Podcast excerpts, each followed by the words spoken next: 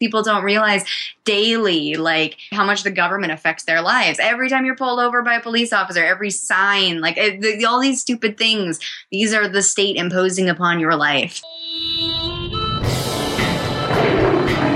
Welcome to the Lions of Liberty podcast. Here is your host, your guide, your shining beacon of liberty, Marc Clair.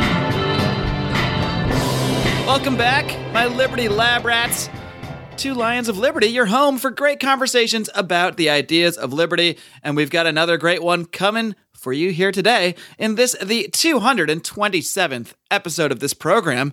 And if you're playing the home game, that means you can find today's show notes featuring links to everything we discuss in the show over at lionsofliberty.com slash 227. Today's show is sponsored by another great libertarian podcast, We Are Libertarians. If you're a fan of this program, I guarantee you're going to love what Chris Spangle and all the other guys and gals over at We Are Libertarians are doing. Check them out at wearelibertarians.com. And before we get into today's interview, I want to give you guys a heads up about a special offer that you'll hear at the end of the program about how you can hear a little bonus audio from today's interview. After the program, I'll let you know exactly how you can get access to about a 10 minute or so conversation that we had after the interview with today's guest. And it was a pretty interesting one, and it takes very, very little effort on your part to get access to that audio. So be sure to tune in to the end of the show to find out just how to get it. My guest today has been around the liberty movement for literally her entire life. She's been directly involved in libertarian politics, having worked for the campaigns of former libertarian presidential candidate Michael Badnarik in 2004, first person I ever voted for as a libertarian, as well as the presidential primary campaign of Ron Paul in 2008. She was also the vice chair of the Libertarian Party of New Hampshire from 2006 to 2008. Her writing can currently be found at the Libertarian Republic. She's actually making her second appearance on the program program. She is, of course, Miss Avens O'Brien. Avens, are you ready to roar? Roar. that was my best roar for you. Was it was a roar. It was officially a roar. It was like Simba from the Lion King. Roar. Now, Avens, you actually, I don't know how you bucked the system here. Somehow you already got on the show before getting the official Marc Clair interview treatment, but we did have you on a few, uh, maybe the other month to talk about the libertarian candidates and one of our libertarians and living rooms drinking liquor episodes. So I'll, of course, link to that in the show notes for today's show. So go back and check that out to uh, learn a little bit more about Avens, but uh, we're going to learn even more about you today. So we already discussed how you kind of grew up as a libertarian and uh, were raised in a libertarian family. So we'll just kind of start right there. What's that like? Because not that many people actually grow up in a libertarian household. Most people have to kind of find it on their own, or, you know, I've kind of worked on my dad, turning him a little bit more libertarian. So what is it like to kind of come at, at it from the other way to be raised in an already libertarian environment where these ideas are actually just normal in your household? Well, I guess I'm not entirely uh, sure what it would be like to be raised that the other way. So my basis for comparison is only the stories that everyone else tells about, like you know, rebelling as their parents or having to convince their parents to agree with them. But for me, I I guess libertarian philosophy has always just been kind of second nature to me because it was you know, how my parents kind of viewed the world and how they brought it to me. And so a lot of times I think of things, my parents, you know, would, would kind of postulate the world to me in particular ways. And I was like, yeah, of course, that's how the world is, you know, like government is force. And there's these concepts that a lot of people pick up later in life that I'm like, no, of course, that's how that is. You know, government is an action of force. And, you know, law is basically putting a gun to someone's head. And these are just things that aren't you know crazy rhetoric that you know i picked up from reading rothbard. They're literally just the you know the things that i i kind of took for granted as a kid. I think that I mean, my parents were they were homeschoolers. They were into peaceful parenting you know non-aggression towards your kids you know and all of that made me very aware of you know my body belonging to me and the products of my labor belonging to me. And who i am is very i don't know i've never understood the concept that government has any kind of right over me in that capacity. So as I've grown up into a world where, you know, there clearly is you know there's government and there's and there's the way that some people look at the world in terms of what government should intervene in and what it should it should have a say over whether it's what you put in your body or what you take out of your body or you know how much money of yours it takes um, these are all things that i kind of had to learn growing up into the world, not recognizing them as facts from birth. Sure. And most people seem to think that the realm of government is literally everything. You know, there's no problem, no issue out there that we can't, surely we can't, we can find some way to write a law to fix this. Surely we can gather a group of politicians in a room and, and have them work it out for us. And, but when did you actually realize that that's actually not, you know, that method that people use of thinking and how it conflicts with the way you were raised. When did you realize that the way you were raised was kind of different from the way probably most of the kids you interacted with were raised? Now, now maybe that's not the case. Maybe your parents had you with, you know, similar types of families that maybe held some similar beliefs. So maybe even in that circle, you had a little bit more exposure to different ideas. But I imagine at some point you realized that most of the world certainly was not raised the way you were. Yeah, I I mean, I was raised I feel sometimes like my parents were really uh, doing a bit of a social experiment with us because well, my parents were just for record, my, both my parents were born like right after World War II. So like I have like Vietnam era parents even though I was born in the late 80s. And so just late culture 80s. Oh my god. right. I know, I know. I was born in 87. So, but culturally my parents were of the kind of the new age era. So as a result i mean my parents worked on the 72 hospers campaign. They were both in kind of the hippie movement of new age religions. And so uh, so i was raised pagan. And then on top of that my parents were very involved in objectivism and libertarianism. And you know they knew murray rothbard. And so there was this kind of these two things libertarianism uh, then homeschooling and then paganism Like the, uh, and the age of Aquarius meets Ayn Rand. it's, like, uh, seriously like it, i mean i honestly sometimes i think that my parents were just like we were guinea pigs and they were like all right we're going to raise them in homeschooling we're going to raise them pagan we're going to give them weird names like ragnar and Avens. and um, yeah my brother was named out of atlas shrugged and then we're just that's gonna we're, badass. it, it badass is, name. and you know he owns it. My brother Ragnar is he's very Ragnar, like not necessarily the character in the book, but he is. I mean, he's very much himself. Uh, but I, I don't know. He owns the name. Like you meet Ragnar, and you're like, yeah, you're a Ragnar. You could I be picture nothing him. else. I've never seen a picture of your brother, but to me, he looks like a giant muscular guy with long hair and like a hammer. I don't know. That's how I picture a Ragnar looking. You know, it's funny. He does have long hair, but he actually has dark hair. Um, most people kind of picture like your typical blonde Viking, but yeah, my brother has dark hair. But yeah, so I mean, ultimately, the point is, is that my parents kind of raised us. I sometimes feel like they did it in this sort of experimental, like, ooh, let's see how weird we can make them. And then I knew fellow pagans, I knew fellow libertarians, I knew kids in my neighborhood who weren't, that were Christian or Jew or, you know, Democrats or anything else. So I grew up with people all around me that I knew had different ideas about the world. And I just kind of, I believe that libertarianism can allow for a lot of things. Like you can be somebody who believes in a particular lifestyle or way of life as long as you don't want to force it on anyone else. And so I was always like, of course, I'm a libertarian. You can choose to live however you want in your house on your property, and I can live however I want in my house and my property. And there's no problem there. And it was interesting when I kind of discovered I don't know entirely when I kind of it kind of hit me, but there was kind of this moment in which I realized that other people didn't think that you could do whatever you wanted on your own property or in your own life, and and that was like, wait, what? But but I'm not hurting anyone else.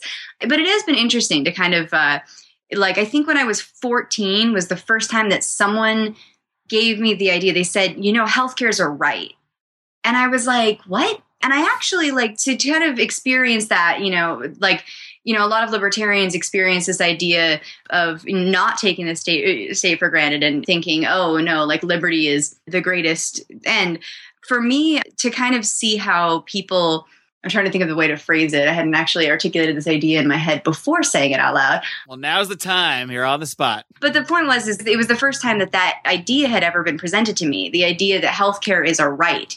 I actually had to explore it, like because I'm I try to be intellectually integritous. So I was like, wait, let me like study that idea and let me look up theories on this idea. And i like and i tried to see if there was a way to fit it into libertarian philosophy but just as a thought exercise not because i you know desired to one way or another but because i just i was like i'm presented with a new idea and i must try to apply the non-aggression principle and everything and see if this can work.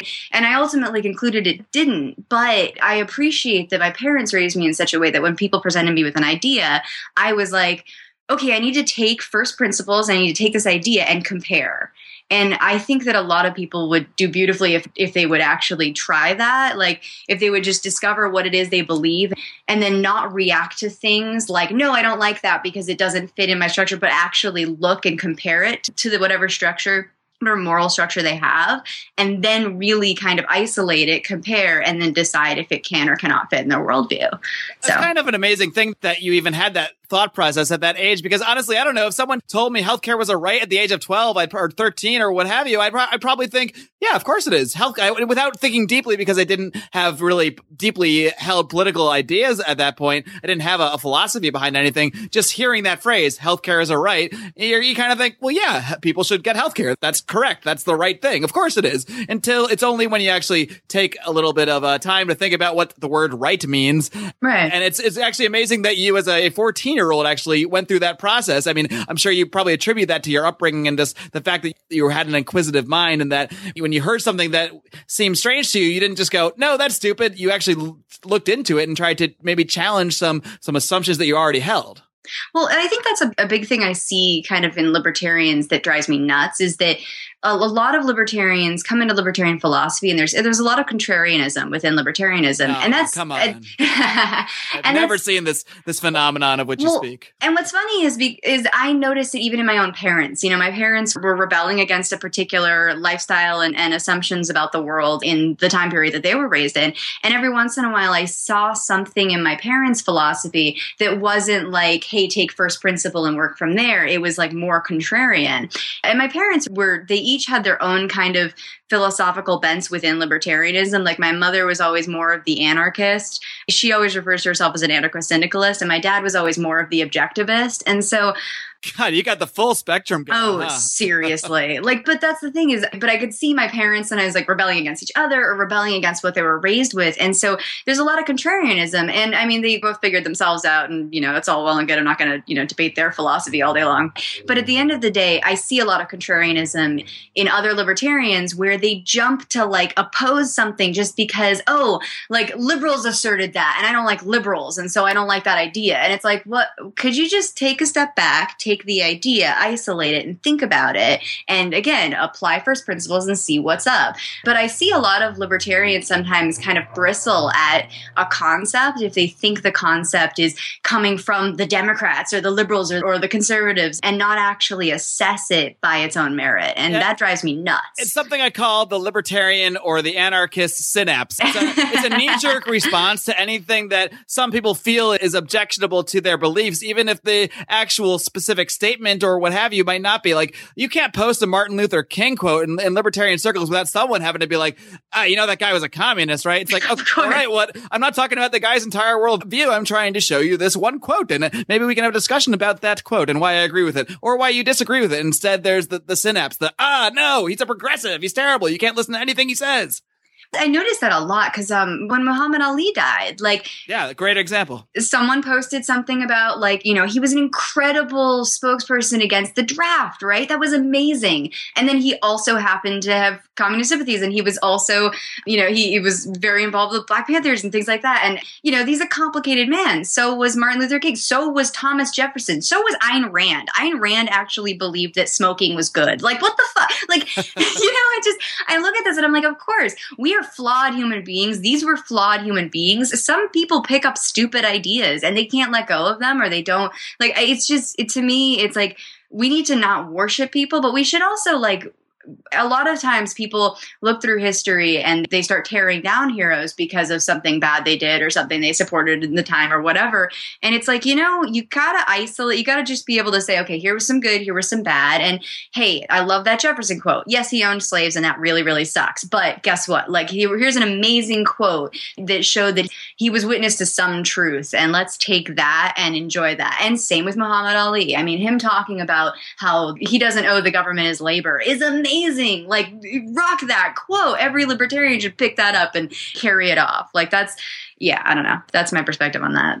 No, I mean, I think you're speaking to an issue that we see all over libertarian dialogue. I'm sure it's not confined to libertarians. There's no doubt that progressives and conservatives and people of all political ilks uh, do the same sort of thing. You get trapped in your little bubble. But I think the difference is there that libertarians think everyone else does it and thinks that they don't.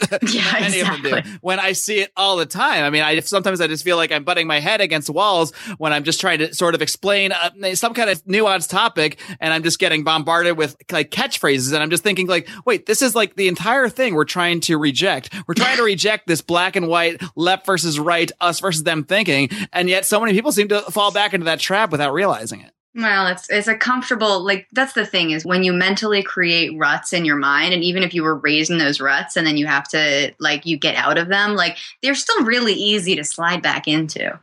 Very much so. So, uh, so why don't we talk a little bit about like how you made the transformation from libertarianism as, as just sort of the way you were raised and a thought process to actual political activism. You did become involved with the New Hampshire Libertarian Party as well as a couple presidential p- campaigns. Like I mentioned, Michael Badnarik, the first libertarian I ever voted for in my life. And at that point, it was, I only voted for him because I knew I hated Bush. I knew I, I actually, I hate to admit this, when I was 20 years old in 2000, my very first vote, I voted for George W. Bush. I didn't know any better. I sure as heck knew I wasn't going to make that mistake again. Right. At the same time, I was seeing through John Kerry. I was seeing through the, him as sort of a, he seemed like a false opposition to me. And Right. I, I think that, well, we'll never know because he never got elected, but uh, I think we all know that his administration wouldn't have been incredibly different from the George Bush administration, just like the Obama administration is not that much different. Yeah. But you know, to me, it was just a rejection. At least it was kind of the first step of thinking, wait. These two things are wrong. I need to at least think about things in a different way. So, Right. so how did you get to the point where you wanted to influence people to do that same thing in the political realm?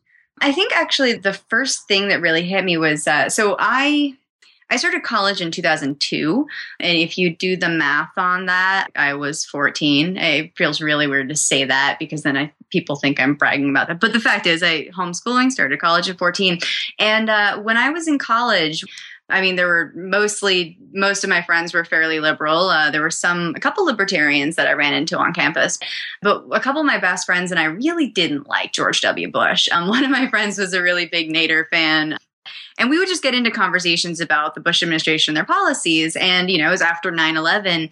And I remember that the, the U.S. government invaded Afghanistan. And then I remember that. use that we. You're going to get some angry Rothbardians, uh, right? So the. U.S. government uh, decided, or military decided to invade Afghanistan, and then I remember the case being made for Iraq, and that was the first time, you know, I'd, I'd already, you know, gone around with my mom holding signs and being like, "Vote for Harry Browne," but it was really that that made me own it. In that, that during that time, watching the Bush administration basically build their case for invading Iraq, that I was like, "What the hell is going on?" And I remember getting so angry. And what I was excited about was that all of my liberal friends were angry too. And we had this bond. And I wasn't just like the weird kid who said, I want guns and low taxes and weed. Like it was, you know, we had this bond of not approving of the war. And so we started doing like anti war protest stuff. So I was doing that with some friends in 2003 and then 2004, continuing to just do like protest activities, etc. And I got to know Michael Badnarik on the campaign trail in 2004. So in um, it was at the end of August of 2004, I went to protest the Republican National Convention in New York City with uh, an active fellow libertarian activist friend of mine and my brother, and and we actually went and uh, like marched against the RNC. And we uh, also met up with a bunch of libertarians and, and Michael Badnarik in uh, Central Park. And so I had this really awkward picture of me. I never share it because I look horrible in it, but it's this really awkward picture of me with Michael Badnarik and my friend Jim. And we were, uh, and we were just like smiling and holding a Badnarik sign. And so that was the first time, like I went door to door telling people to vote for Michael Badnarik. I actually really just went door to door telling people not to vote for Bush. I was just like, please, just if you're going to vote for Bush, stay home. like I literally, I was like, I don't care if you're going to vote for Kerry. Like there's this guy Badnarik, and he's great. Like so, if you don't see a difference between the two of them, like go for Badnarik. But at the end of the day, please don't vote for Bush because I really don't know. Like we can't endorse what he's done over the last four years.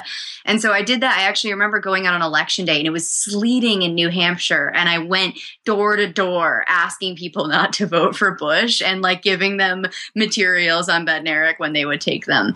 So that was, uh, that probably was a very good strategy because when you lead with something like that, that you know that you're going to find a lot of common ground on, where with a lot of people that you might not have other common ground on in a lot of other areas when you really dig deep into the philosophy. But if you start with, "Hey, I hate George Bush," you do too, then you already have something in common. You've already opened that door, and I'm sure it really did pave the way to a lot of productive conversations. Well, yeah, and I mean, it was funny because I, I mean, you know, you just you pull out all stops when you're going door to door trying to convince people something. I used to sell Girl Scout cookies, same thing.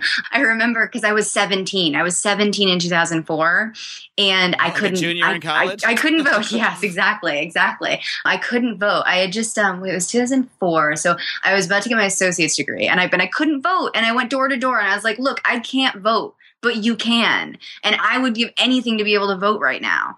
Can you vote? Because like, and people would be like, it's sleeting. I don't really want to go outside. I'd be like, look, we will drive you to the polls. Like, I will drive you over to Parker Varney School on Hillside Ave. Like, I'll do it. Like, just, it was funny because people would. People were like, oh my God, like, you're so committed. And so they went. And I don't know who they voted for, but I told them not to vote for Bush.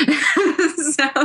I mean, even just convincing people to care a little bit more, to be a little more active, even if they're not going in the direction you want. I mean, there's a victory in that as well, because I think a lot of times that is the first step is getting people to even pay attention to politics in the first place. So many people are see it as a separate thing from them. They think, well, I don't like politics. You know, I'm not really into it. But, you know, to me, politics isn't about something I'm into or not. It's exists. I mean, it's going to affect my life and the lives of many, many other people. So I cannot avoid it. I can pretend it's not there, but it's going to affect my life. So if I want to just act like it, the political realm isn't occurring, that that's my right to do that. But at some point, it's going to affect my life, and I'm going to realize, oh, oh, this is why this is why people are involved in politics because it actually can cause problems for you. It's going to cause problems for all of us. People that don't even realize it by all the various laws that so many people advocate for. Uh, many of whom are good natured in their intentions, but just don't see the, the bigger picture. Yeah.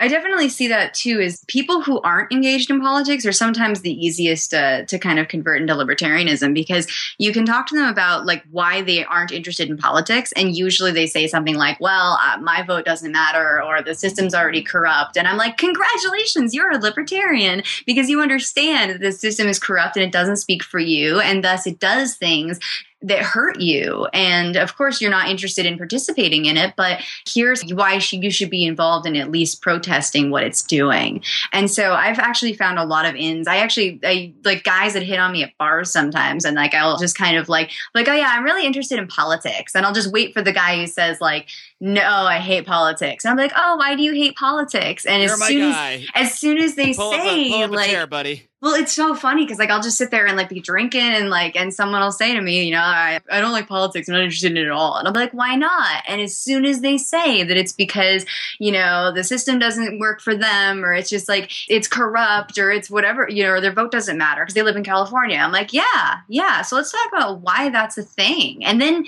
you just you talk about the news and suddenly someone has a political opinion, even though they said they didn't like politics. And suddenly you're having a conversation about how, you know, burn the system down and ta-da, libertarians. It's amazing how many uh, supposedly apolitical people I see uh, that just can magically come out with a, a gun control rant after something happens, or you know some other event occurs in the world. Suddenly they've got a very strong opinion on it, but then they'll go back to, "But I don't like talking about politics." Like, wait a minute, you just you realize that's what you're doing right now? You're talking about politics. people don't realize that especially when you start to recognize that like what is it we break an average of three laws a day just by going about our daily lives Sure. and so every time that you kind of point that out to somebody it's like yes your life your very act of living is political because what you're doing is like you, the system is so fucked up that you are breaking laws every day i remember my neighbor when i was living in new hampshire i was growing up in new hampshire and there was this like little old lady lived next door she was wonderful her name was eileen and at one point she said like in New Hampshire, you have to get like your dog license or something. Like your dogs have to be licensed or registered something, and you have to renew it periodically. I don't know. I've never had a dog, so I don't know uh, exactly. I actually got last year. I have two huskies, and I got a letter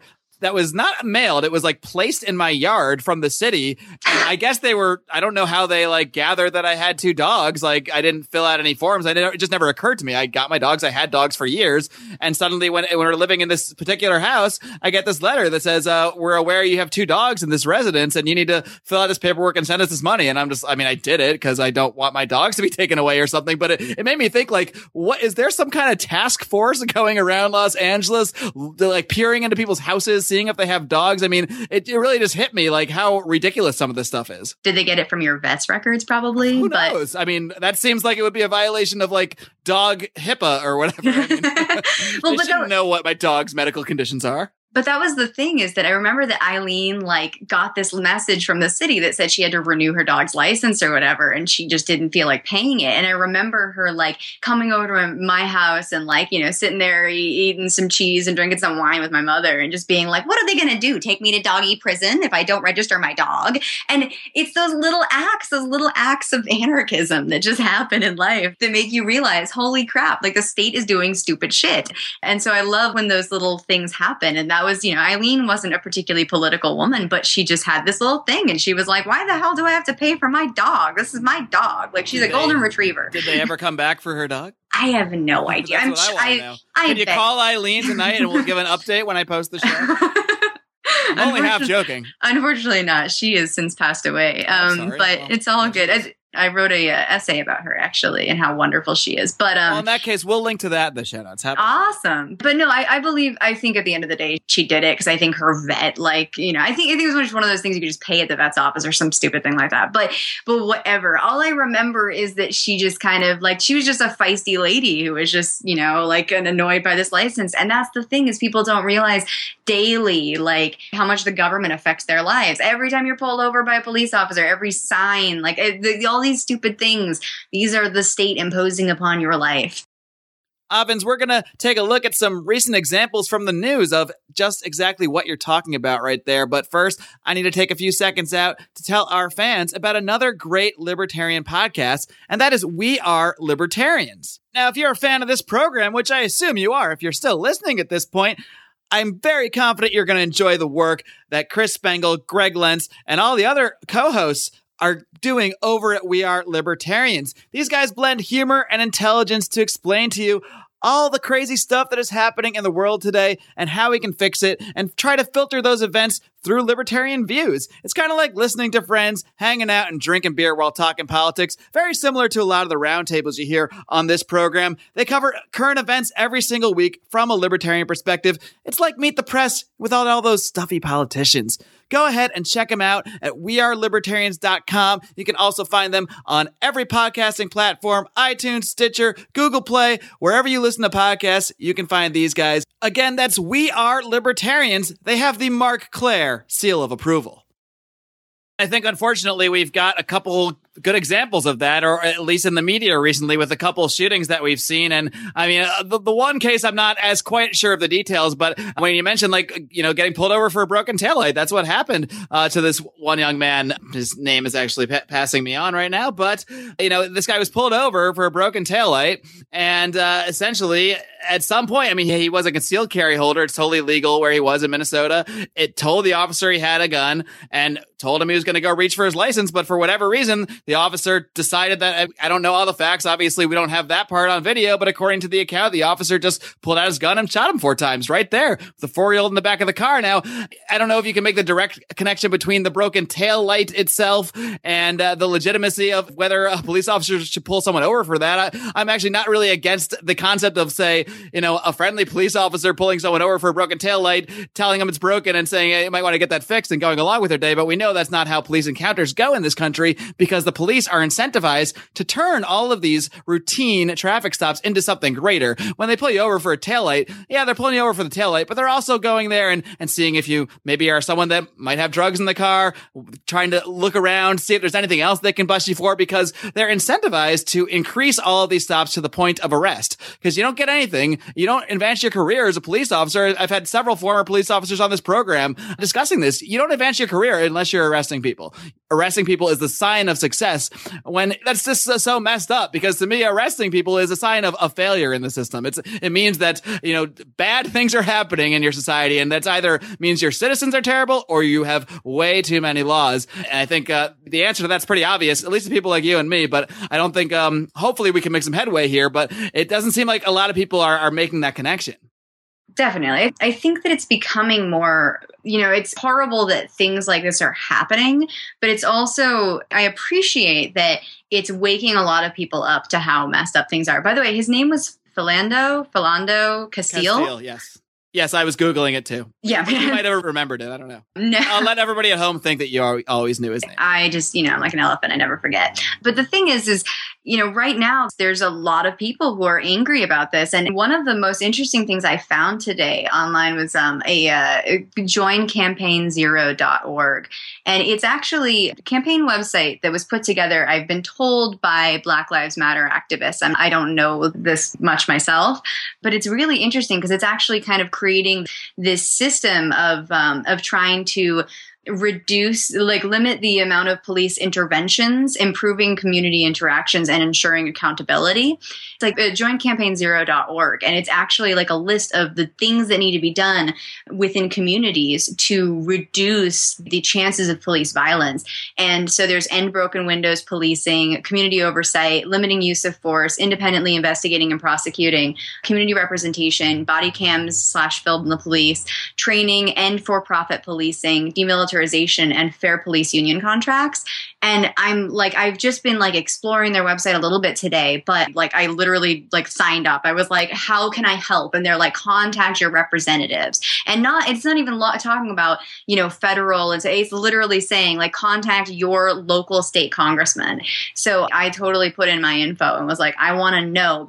Because once upon a time, police officers were somebody you'd go to like for help, but you know, I lost my dog or like I can't find my mommy. And like now police like it's police officers are terrifying. Like and you know, once upon a time, it was like it'd be nice if someone could, you know, pull like stop you and go, "Hey, guy, you know, just so you know, your taillight's out." In fact, my taillight is currently out. Uh oh. And a nice, like a nice person who was like driving on the highway by I me. hope there's no LA police officers listening right now. Seriously. they're going to be looking for you. Seriously. But I, I was like i went off on an on ramp and so the person that had been behind me pulled up next to me and he honked and i rolled down my window and he said hey just so you know your taillight's out. And i was like thanks so much. I'm gonna go get that fixed. Like especially because i know that if i don't not only is a cop gonna i'm gonna have an, an interaction with a cop which could be bad and i don't really want that but also that cop is gonna give me a fix it ticket and in this state it's gonna be 35 bucks or 50 bucks or something like that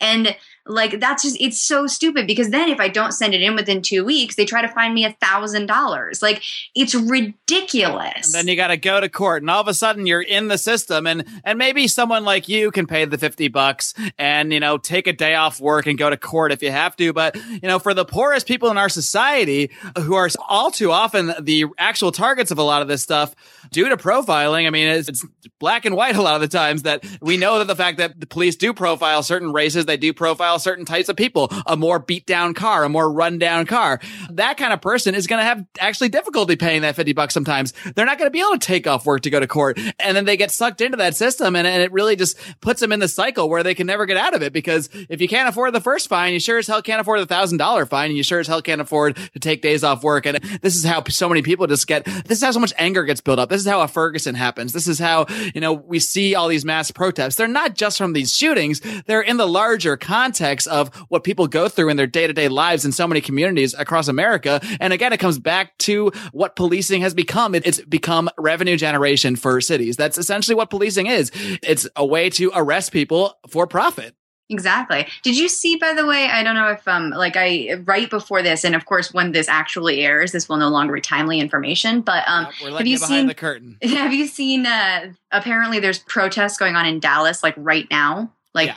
so I the last thing Up I to ten officers were shot on on the last time I looked. I'm sure by this airs we'll know a lot more of the actual story, but I mean, I look at that and I'm like, holy shit. Like, I mean, I immediately, you know, like, I don't want anyone hurt. Like, I don't want anyone hurt. And I understand, like, I've probably written and deleted like you know 20 angry you know messages or uh, angry facebook posts today going like burn the system down right and then i just go no no no no no okay like let's just breathe but the fact is like I, I understand why people are angry and i understand i mean i want to see everyone showing up and protesting i just don't want anyone hurt in the process but it reminded me of uh do you remember? And I think it was like 2014. The uh, in Hong Kong, there was a bunch of civil disobedience and protests going on in uh, in Hong Kong, and I believe 2014. Did you remember any of that? Do you remember any of that? I do have a vague recollection. 2014 was a pretty crazy year, though.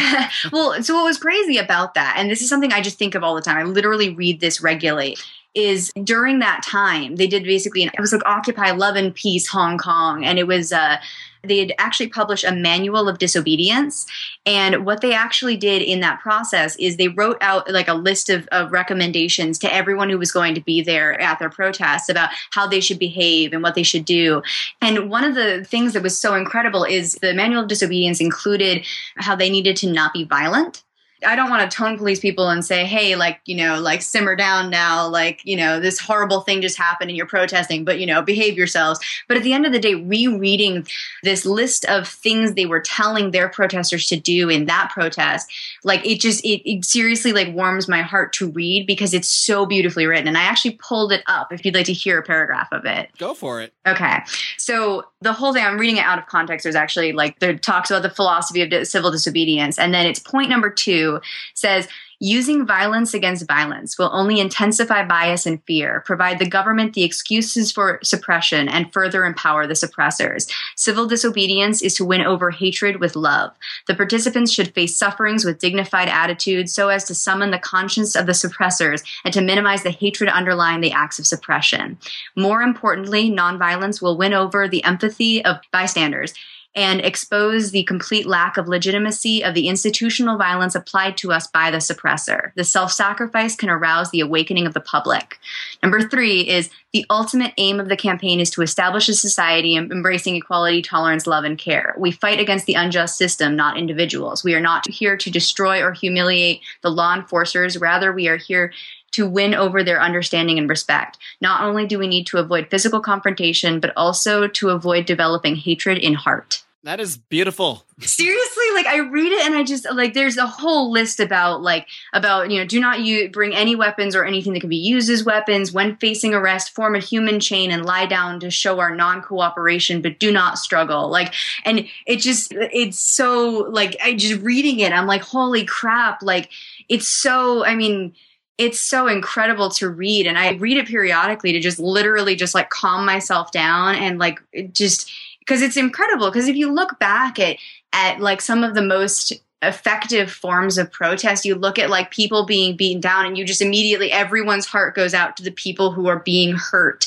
and you know and the moment that someone fights back in those instances you see people start to justify what the oppressors are doing. And so these moments like i'm not a pacifist but sometimes i read this stuff and i, I think of those moments and i go wow like there is something more powerful. And it's that awakening of the empathy of the public that's just so oh, it's yeah. Anyway, so sure. I mean, there's going to be understandable rage at, when, when, we see these incidents plastered on the news, when we see someone who was killed, especially when we see when at least it appears from the surface that he was of no threat to people. But in both of the recent cases that we've seen, but if the response to that is, and we have no idea what actually has gone on in Dallas, um, but you know, but I, I do see some people that kind of, I don't want to say support it, but some people do. I mean, some people, some anarchists out there literally do support this kind of thing. I think Absolutely. that's a very, very very small minority, but some people do. And other people, many kind of tend to apologize for it. And I think we need, we really need to take the exact opposite approach, both for practical and moral reasons. Because if you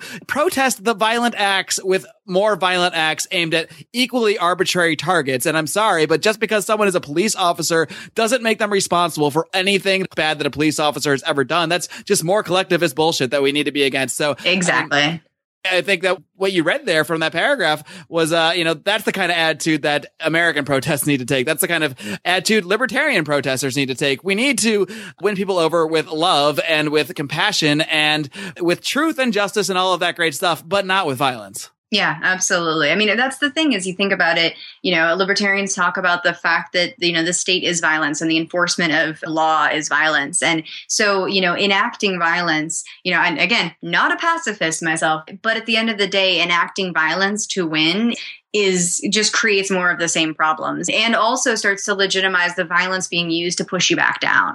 And at the end of the day, like I, you know, yes, I'll go down swinging. But at the end of the day, I also want to You want to go down hugging. That's what you want to do. That's the thing. Yeah, no, I, I want to literally like swing at my oppressors and grab them into a bear hug and pull them down to the ground with me. But but that's the thing is it's like, you know, I periodically think about my life and I think about the kind of life that I want to live and the kind of person that I want to be. And what I often think about is what I would want said about me at my own funeral. And I know that's like really depressing and weird to think about, but I think about it a lot because at the end of the day, I have no control over it. I will be dead and there will be a bunch of people talking about me after I'm dead. And what will they say about me? And I can't control it. I can't tell them what they should say about me. But what I can do is live the kind of life that inspires them to say the things I want them to say. So I periodically think about, you know, do I want people to remember that I was, you know, like always coming up with a you know, witty, bitchy comment back? Or do I want people to say, you know, no matter who was cruel to her, she was always kind? And I go, I want people to say that about me. And so I have to live my life in a way that causes people to say those things about me. And so, you know, whether or not I, you know, go down in history just remembered by my own children someday, or whether or not I go down in history remembered as like a libertarian author or whatever I am, or activist or whomever, I want people like when, you know, years in the future when I'm dead and gone, I want people to think back on me and think of particular qualities and those qualities I want are peace and love and kindness and you know and trying to fight for what I believe is right and doing so in the most open armed way possible. Well, maybe I'll just play a clip, this clip from the podcast at your funeral, and then everybody will know exactly, you know, exactly what, what, they're supposed to talk about about you. See, there we go. Avens, I think talking about your impending death is a great way to wind down, wind down the program today. We'll certainly uh, be talking to you a lot more in the future, but uh, you know, before I let you go, why don't you just give everybody the little roundabout of how they can find you on social media, how they can find your writing, and you know, let us know what else you got going on. Feel free to plug away on anything you got coming up. Excellent. It's self promotion time. Yeah, um, that's the whole point of this. You're like, when am we going to get to my promotion? Oh, I've been self promoting all along. So you can find me. You can find me on Facebook as Avens O'Brien. My name is A V E N S, and I know your podcast displays will show it properly spelled. But hey, look, you pronounced it correctly too, which is awesome. I do. but I'm also I'm on Facebook, I'm on Twitter, all it's Avens O'Brien is always my username.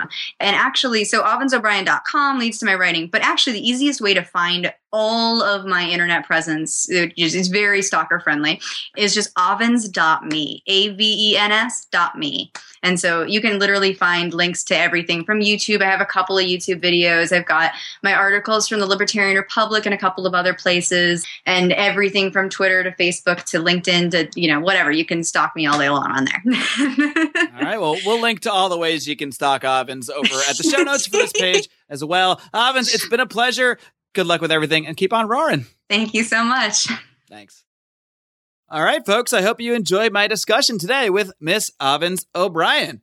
It's really interesting to hear from someone who was raised as a libertarian because most people I know were definitely not raised as a libertarian. Many people were raised in a Democrat household, a Republican household, and kind of had to slowly find our way towards these ideas. So it's really interesting to hear the perspective of someone who has literally been immersed in this movement from the womb.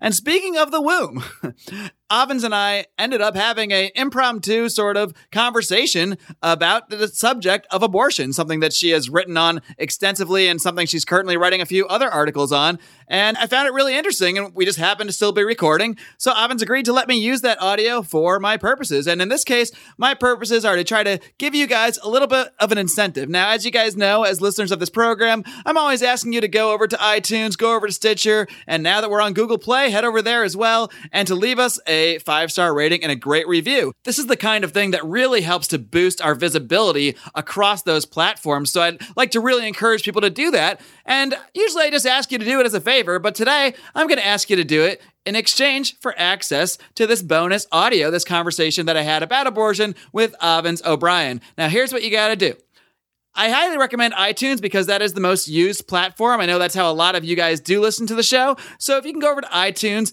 and leave us a review, leave us a five star rating, and take a screenshot of that and email that to me. You can email it to Mark, M A R C, at lionsofliberty.com. You can also post it over in our private Facebook group, the Lions of Liberty Forum. You type that into your little search bar on Facebook, type Lions of Liberty Forum. We also link to that in the show notes for this program at lionsofliberty.com slash 227.